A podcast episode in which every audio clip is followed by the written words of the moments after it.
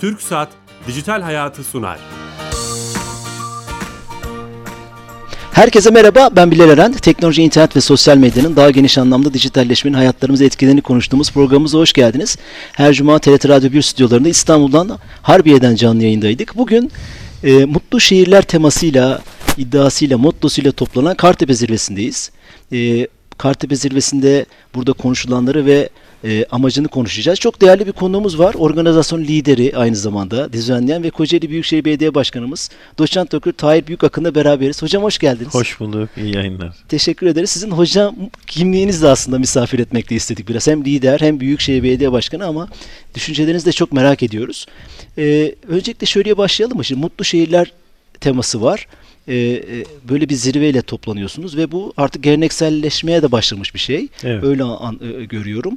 Neden böyle bir tema seçtiniz? Hani zirvenin amacıyla başlayabiliriz isterseniz. Aslında Ka- Kartepe Zirvesi'nin üçüncüsü bu. Daha önceki iki zirveden bir tanesinde ilkinde e, darbeler konu alınmıştı. İkinci zirvede göç konusu ele alındı. Bu sefer bir tema belirlenmesi söz konusu olduğunda da şehirciliği konuşalım dedik. Ama şehircilik esasen niçin var? İnsanın mutluluğu için var. Şehirler niçin var? O da insanın mutluluğu için var. Biz aslında bu noktaya dikkat çekmek için biraz da bunu söyledik. Yani e, yapıp ettiğimiz her şeyin e, nihai amacı insanın mutlu oluşu. O zaman mutlu şehir diyelim dedik. Hani biraz şöyle de düşünmek lazım. Bu bir vizyon. Esasen bu vizyonu bir yere koyarsınız, oraya ulaşmak için sürekli uğraşırsınız. Bu hemen elle tutulacak böyle somut e, çatal, kaşık vesaire kalem gibi bir şey Bugünden değil. yarına olacak bir şey değil hemen. Tabii öyle bir şey değil. Asıl olan mutlu olması insanın, şehrin mutlu olması, mutlu şehir olması. Bu ideale ulaşmak için sürekli uğraşırsınız. Hani şeyden hatırlamak gerekirse çağdaş medeniyet seviyesine ulaşmak. Bu böyledir bu vizyon meselesi böyledir. Ş- e, Peki şöyle bir aykırı bir soru sorsam hemen Hı hı, pat diye. Mutsuz muyuz ki acaba? Mutlu olmayı daha çok istiyoruz. Böyle bir soru da ortaya çıkabilir. E, istatistikler bunu gösteriyor. Sadece Türkiye'ye ilişkin bir tespit değil bu. Dünyadaki istatistiklerde de aynı şeyi görüyoruz. İnsanlar şehirlerde mutlu değiller. Şehirlerde görülen hastalıklar var. Mesela obezite dediğimiz şey şehirlerde ciddi bir sorun halinde. İnsanlar aşırı kilolu. O şehir yaşam biçiminin getirdiği meseleler. Mesela tansiyon. Siz kırsal alanda Hani böyle irtibatınız varsa büyük babanızın, büyük annenizin köy yerinde yaşayan insanların ve göbekli insanlar olduğunu hiç gördünüz mü öyle? Ben pek Evet görmedim. çok azdır doğru. Çünkü yaşam hareketlidir. Oysa şehirde oturan, sabit, arabayla bir yerden bir yere giden e, bir sabit bir yaşam var. Mobilite çok yüksek değil. Bununla beraber şehir hastalıkları gelmeye başlıyor. İşte stres, duygu durum bozukluğu vesaire bir sürü başka problem var. Çünkü insanların günde 2 saati, 3 saati İstanbul'u konuşuyorsak 4 saati trafikte geçiyor. Ee, şehirler e, aynı zamanda o şehir kirliliği dediğimiz bir şeye de maruz.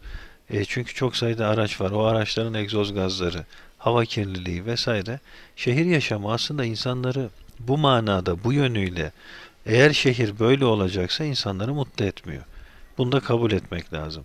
E bunun için de bir taraftan mimarlar, öbür taraftan diğer uzmanlar her biri kendi alanında insanları şehirde nasıl mutlu yaparız diye konuşmaya çalışıyorlar. Buna çözüm bulmaya çalışıyorlar. Evet mutlu değil insanlar. Bu zirvenin şeyi de bu herhalde değil mi? Su, ana sorusu da bu. E tabi yani bunu yapmaya çalışıyoruz. Aslında bu bir arayış, arama. Hani bir söz vardır. e, o aramakla bulunmaz ama bulanlar arayanlardır. Eyvallah. Biz bunun peşinden koşmalıyız. İnsanları mutlu edecek çözümleri aramaya devam etmeliyiz. Bir kere bulduktan sonra o iş bitmiyor. Her seferinde yeni başka problemler ortaya çıkacak. Onunla birlikte mesela e, benim çocukluğumda internet yoktu. Bilgisayar da yoktu. Çocukluğumda yoktu. Ben ilk bilgisayarımı 1993 yılında aldım. Masaüstü bilgisayar. Evet. Ee, oldukça o, o günün şartlarıyla Çok oldukça iyi. iyi bir bilgisayardı. Şimdi buradan e, dinleyicilerimiz söylediğimde yanlış söylüyorum zannedecekler. O bilgisayarın hard diski 80 megabayttı. Yanlış söylemiyorum. Doğru. 4 megabayt RAM'i vardı ve muhteşem bir makinaydı o günün koşulları. İnternete bağlı değildi. Evet. İnterneti yoktu. Sonra internet çıktı. 1995'te ilk internetimi bağladım. O zaman TÜBİTAK üzerinden bağlanıyorduk. Normal telefon hatları 145'i ve 146'yı arıyorduk. O böyle garip bir ses çıkarırdı. Dayalap sesi. Evet. E, Evet. Arama sesini çıkarırdı ve biz oraya bağlanmak için uzun süre böyle Beklerdiniz. cız cız cız sesler duyardık. Bağlanınca çok mutlu olurduk. Bağlanırdı, mutlu olurduk. Sonra kopardı, tüh yine internet düştü derdik. Bunları yaşadık ama o zaman sahip olduğum bilgisayardan çok çok daha iyisini yapıyor şu anda cep telefonum. İkisini birbiriyle kıyaslamak mümkün değil. Benim o zaman e, bahsettiğim zamanda Win- Windows 3.1 diye bir versiyon vardı. Bugün bilgisayarlardaki Windows yoktu. 3 tane küçük high density disketin içindeydi Windows. Word daha yeni çıkıyordu. Aynen. Şimdi buradan baktığımızda mesela o zaman için e, bilgisayar, internet bunlar bir problem değildi. Ama bugün şehirde internete kesintisiz ve sürekli bağlanmak, belli kamusal mekanlarda kablosuz e, bağlantı yapabilmek ve onun yüksek bir Hızlı e, olması. hızda erişim sağlaması bir problem haline geldi. Onun için diyorum ki sü- sürekli olarak bizim karşımıza başka başka şeyler çıkacak. Çünkü hayat devam ediyor. E buna hazırlıklı olmak için sürekli aramak gerekiyor. Ama bunu yaparken hiçbir zaman unutmamamız gereken tek bir şey var. O da insanın mutlu oluşu. Mesela internet hayatımıza inanılmaz güzellikler getiriyor. Gelecekte de getirecek değil mi? Mesela nesnenin internetini konuşuyoruz. E, iş yerinden çıktığımız zaman e, cep telefonumuz ve arabamız e, evdeki e, klima, Buzdolabıyla klimayla, konuşacak. buzdolabıyla e, irtibat sağlayacak. E, uydu üzerinden e, trafiği alabildiği için arabanın bilgisayarı e, yolun ne kadar tutacağını göreceğiz. Biz böylelikle e, evdeki ısıyı evde değilken düşürüp tekrar eve döndüğümüzde istediğimiz ısıya getirme imkanına kavuşacağız. Mikrodalga fırına talimat vereceğiz. O yemeğimizi ısıtacak. Veya şu anda konuştuklarımızdan çok çok daha öte şeyler olacak. Belki o zaman iş yeri kavramı değişecek. Belki bir yerlere gidip fiziksel mekanlarda çalışma ihtiyacımız olmayacak. Eskiden eee, olmayan meslekler var şimdi. Eee, freelancer diyorlar değil mi? Hani Evet. eee, Annesi yemek yapıyor, evde çalışıyor. kendi işini yapan insanlar hani Türk, Türkçe nasıl demek lazım bilmiyorum. İş- Serbest çalışanlar bir yandan. serbest çalışıyor, evinde oturuyor. Kurallarını kendi koyuyor. Evet, bilgisayarının başında mesela e, iletişim danışmanlığı yapıyor. Kendi işi. Başka hiçbir şey. Bütün gün evde oturuyor. Veya bir proje e, yapıyor. Bir mimari proje çiziyor. Evde bir ofisi dediği yer evi, bir iş yeri yok.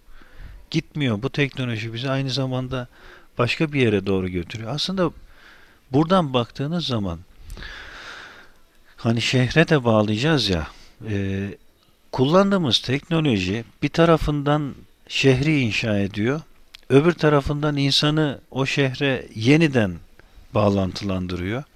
Eskiden arabalar yoktu. Araba bir teknoloji. Doğru. Eskiden araba yoktu.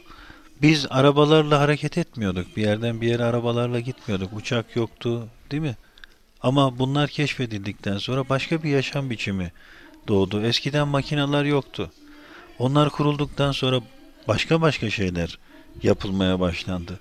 Dolayısıyla e, teknoloji vesaire bunlar tek başına iyilik ya da kötülük anlamına gelmiyor. Bunu merkeze insanı alarak ancak e, doğru bir mecraya sürükleyebilirsiniz.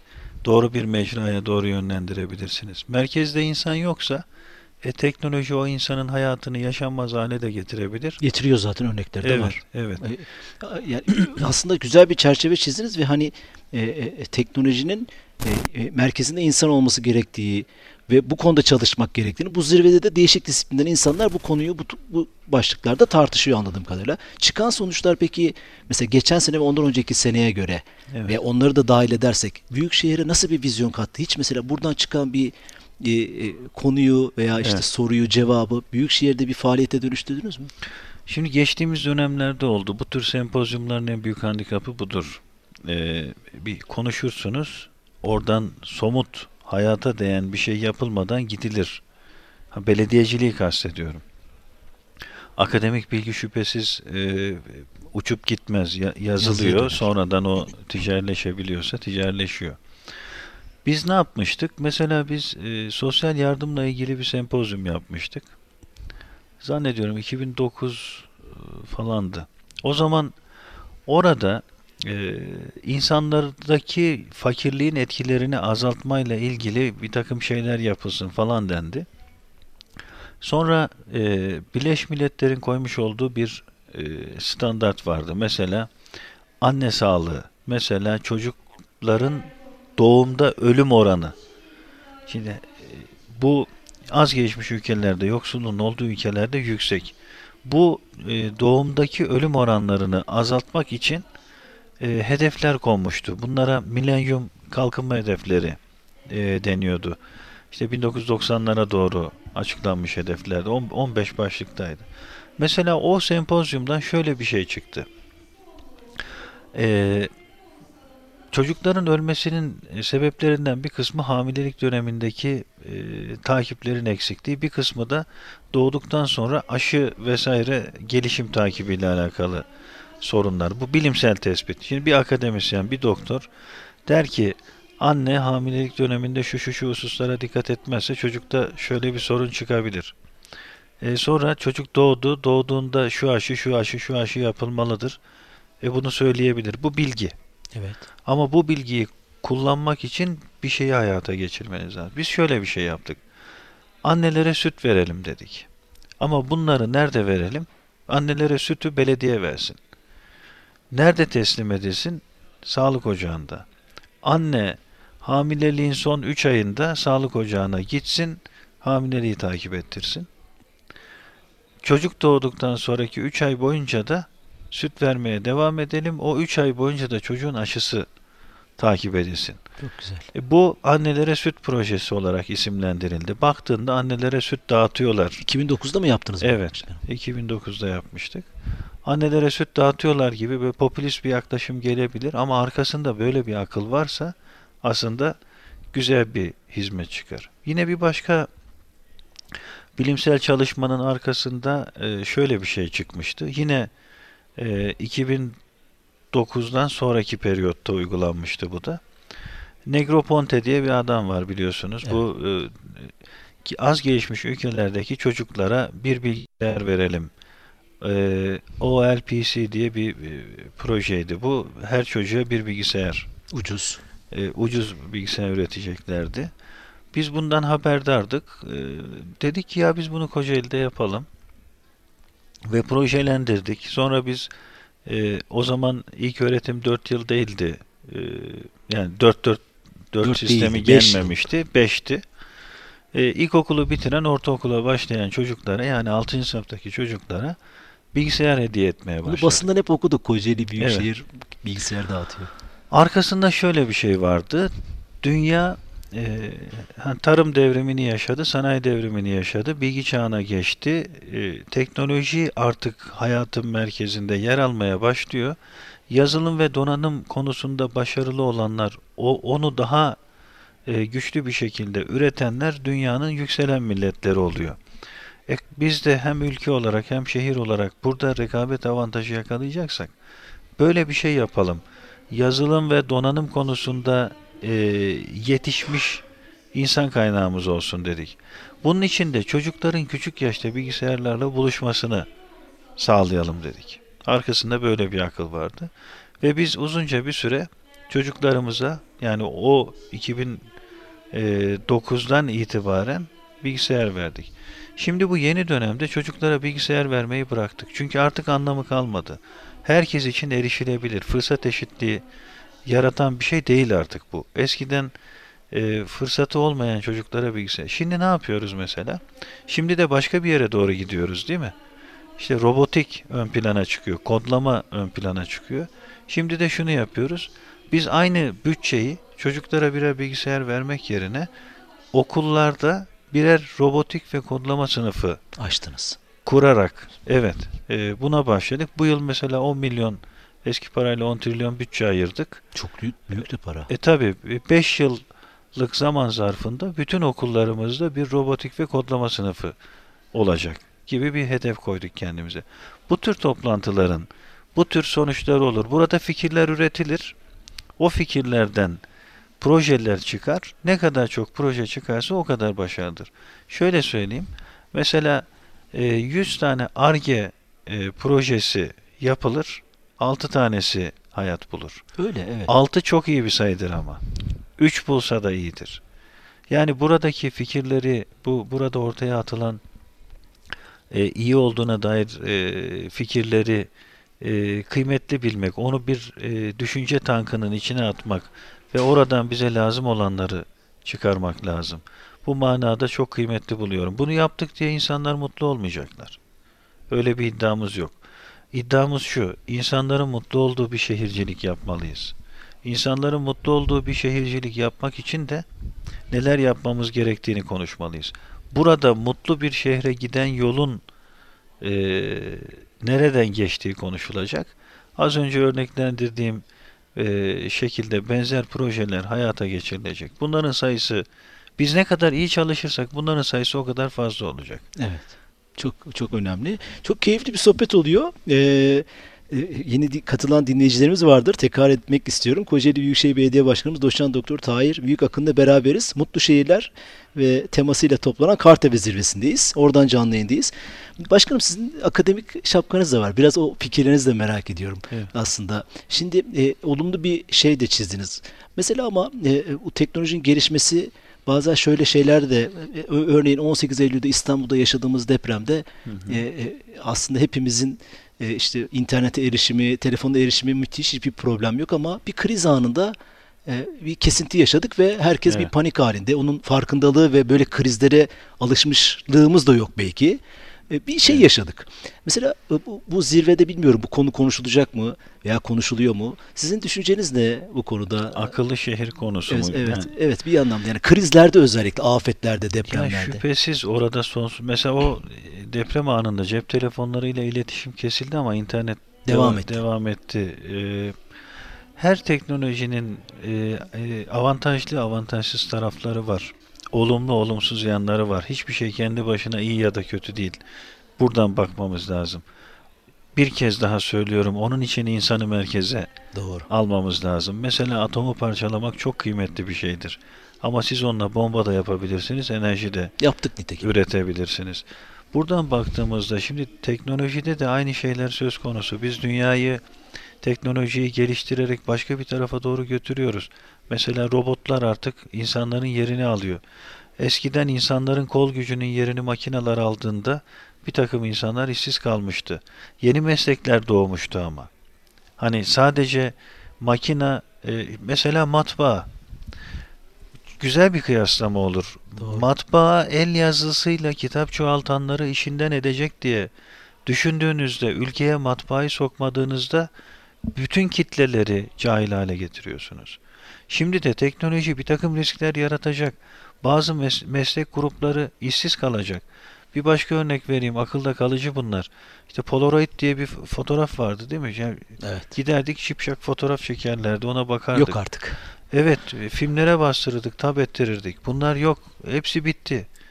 Yani O bunlar mesleklerde bir, bir kültür sanat faaliyetinden öte gitmiyor artık. yani. Evet ama ama tamam başka meslekler oldu. Şöyle bir tartışma var ama o, o kadar meslek yok olduktan sonra yeni meslek o kadar gelecek mesela. Bu da bu da tartışılıyor. olacak şüphesiz. Hatta tam tersine olumlu yazanlar, e, fütürologlar e, olumlu tarafından Ütopik şöyle bakanlar, gelecek bilimciler, fütürologlar e, şöyle diyorlar. E, makineler sayesinde yapılan üretim insanın boş zamanını artıracak kültür ve sanat alanında çok çok daha fazla şeyler yapılabilecek. Balık tutmaya gidecekler. Bu iyi bir daha şey. Fazla. Ama şu risk de var. Mesela çok çok başarılı bir algoritma yazıp kolunuzdan e, sizin sürekli olarak e, beyin hormonlarınızı e, yoklayan bir bilezik takıldığında aklınızdan ne geçtiğini anlayan bir e, mekanizma da üretebiliriz. O zaman bir diktatörün köleleri de olabiliriz. İyi kötü Doğru. hep hep bir arada. Hayat böyle. Biz e, burada önemli olan şu. Eğer bunlardan e, az zarar görelim diyorsak biz teknolojiyi en iyi üreten milletlerden bir tanesi olmalıyız. Bunu yaptığımızda mesela şehir kirliliğini de azaltabilirsiniz. Ve çok garip gelebilir bu söylediğim şeyler. Aslında yeni dünya, Legoların dünyası, puzzle dünyası değil. Puzzle yaptığınızda kimin eline verirseniz verin o puzzle ortaya çıkar sonuç olarak. Ama Lego yaptığınızda sizin elinizde o Lego'dan başka yaratıcı sonuçlar çıkabilir. Lego'da seçenekler vardır, yaratıcılık vardır. Biz Lego yapar gibi bir dünya inşa edersek hayatı bambaşka bir e, yere evriltme şansına sahibiz. Aslında biraz böyle bakıp İyi insanların rengini vereceği bir teknoloji hayal ediyorsunuz aslında değil mi? e, tabii Adaletli, vicdanlı vesaire yani. E, e, şu an e, verdiğiniz örnekler ve Tarihe baktığımızda hiçbir zaman her şey çok kötü, her şey çok iyi olmamış. Bundan sonra da muhtemelen her şey çok iyi, her şey çok kötü olmayacak. İyilik ve kötülük olacak, beyaz ve siyah olacak. Ama arada başka renkler her zaman olacak. Bunları böyle hani e, sırf e, pozitif ve negatif taraflarından bakmak e, yerine bir dengeli e, ölçü çerçevesinde değerlendirmek ve yapmamız gerekenleri yapmak lazım. Eğer biz e, teknolojide başarılı olmazsak e, tıpkı bir zamanlar sanayi devrimini başaramayan ülkelerin gerilemesi gibi biz de gerileriz. Ama bunu biz üretir ve bunun dünyaya e, lokomotifliğini biz yaparsak ve bu insanlar güzel insanlarsa Hacı Bayram Veli'nin dediği gibi gönlü gönlünde aşk olanın şehrinde de aşk olur. Gönlü taş olanın şehri de taş olur. Gönlü güzel insanlar yetiştirelim. Onlar ama aynı zamanda teknolojiye de hakim, teknoloji üreten insanlar olsunlar. Şehirlerde güzel olsun. Biz e, aynı zamanda şey de yapalım. E, şehrimize e, teknolojilerle beraber e, güzellikler de katalım. Mesela e, akıllı bilgisayarlar birbiriyle haberleşiyor ya. E, nesnelerin interneti bir fırsat sunuyor ya bize. evet. Mesela biz bununla küresel ısınmaya çare üretebiliriz. Az önce söyledim. Ev, ev dışındayken evdeki ısıtma düzeyini aşağı çekebiliriz. Evdeyken 18-20 derece yeterli ama biz yokken ev 10 derecede de durabilir. Evin uzağındayken bilgisayarla bu idare edildiğinde evin Enerji tasarrufu sağlarız bir yandan. enerji tasarrufu, ısıtmadan, aydınlatmadan enerji tasarrufu sağlıyor. Akıllı sistemlerle biz hem ısıtma hem aydınlatma konusunda inanılmaz fırsatlara sahip oluruz. Aynı zamanda mesela trafiği düşünün. Ee, elektronik sistemler aracılığıyla e, ışıklarda Haberleşsin. sensörlerin olduğunu düşünün. O sensörler vasıtasıyla e, kırmızı ışıkta duran araçlar sayılıyor değil mi? Öbür tarafta sayılıyor. Herkes bekliyor. Herkes bekliyor ama öbür tarafta bizim beklememizi gerektirecek bir şey yoksa bu sensörler akıllı bir sistemle çalışıyorsa süreyi kısaltabilir, uzaltabiliriz. Başkanım bu konuda dünya şehirlerinde örnekler var. Kocaeli'de var, mı? bir şey yapacak var. Kocaeli'de de akıllı kavşaklar var. Sayısını artıracağız. Arttıracaksın sen. Yani e, birkaç yerde var hatta. Bunlar birbiriyle irtibatlı bir merkezden kontrol eden, edilen kavşaklar. Şimdi bunların sayısını artırdığımızda ışıklarda bekleme dolayısıyla egzoz gazı emisyonu azalacak ve biz böylelikle daha e, Sağlıklı bir dünyada az kirli bir şehirde yaşamış olacağız. Yaşayacağız. Aslında şeyden de bu navigasyon cihazları da bize e, bunu kolaylaştırıyor. Trafiğin daha az yoğun olduğu yerleri, yolları bize Aktarıyor, alternatif olarak gösteriyor. e, bu da bize bir avantaj sağlıyor. Teknolojinin bunlar hep iyi yanları aslında. Dolayısıyla teknolojinin risklerinden e, olumsuz taraftan bas, e, bakıp böyle kötümser olmak yerine aslında teknolojinin inanılmaz fırsatlar yarattığını da görmek lazım. Bunu şöyle bir benzetmeyle açabiliriz.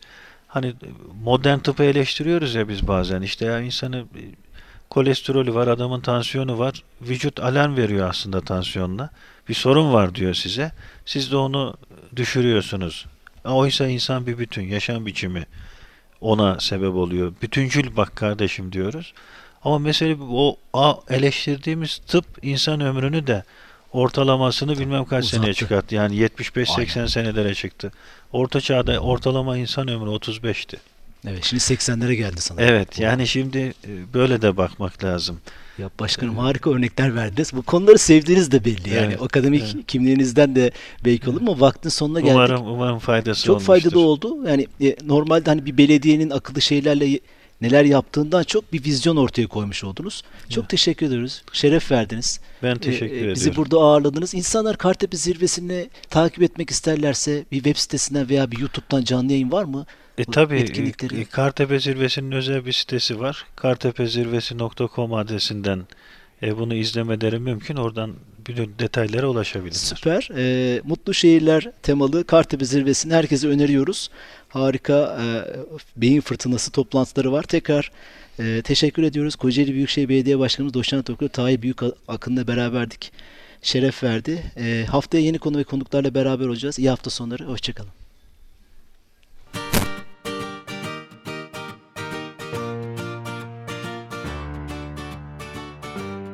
TürkSat Dijital Hayatı sundu.